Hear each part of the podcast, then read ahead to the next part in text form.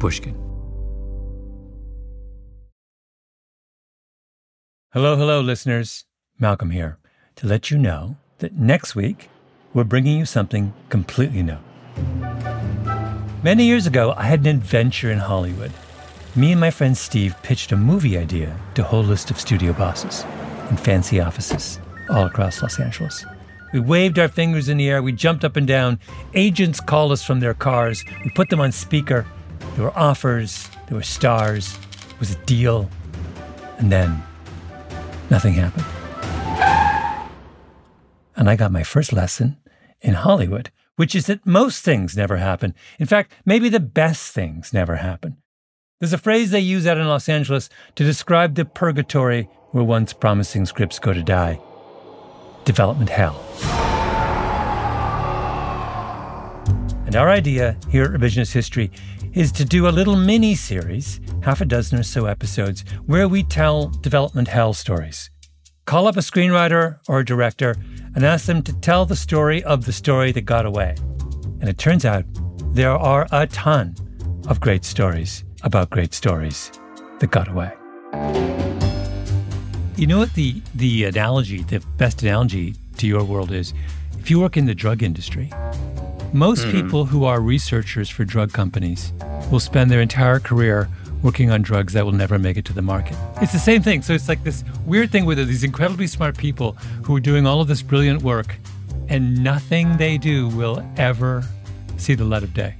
I find that yeah, yeah. It's sort of it's a little bit heartbreaking. Oh, it's heartbreaking, all right, and funny and weird and fascinating. It's a glimpse into the Hollywood that never happened.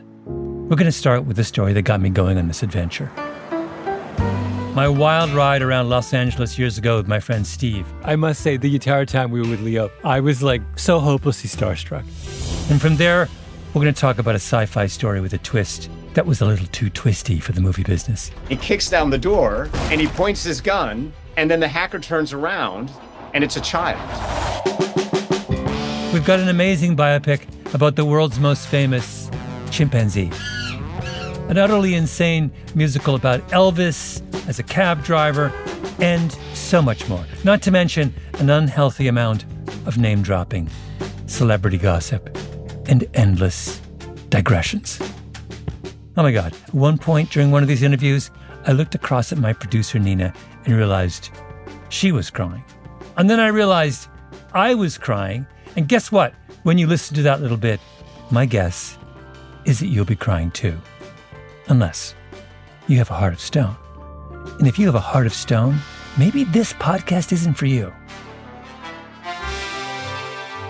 You can hear Development Hell right here in this feed starting February 29th when we'll be dropping the first two episodes. Two for the price of one, then weekly after that. And as always, you can hear all of Revisionist History ad free by subscribing to Pushkin Plus. So it's actually it's actually an incredible story.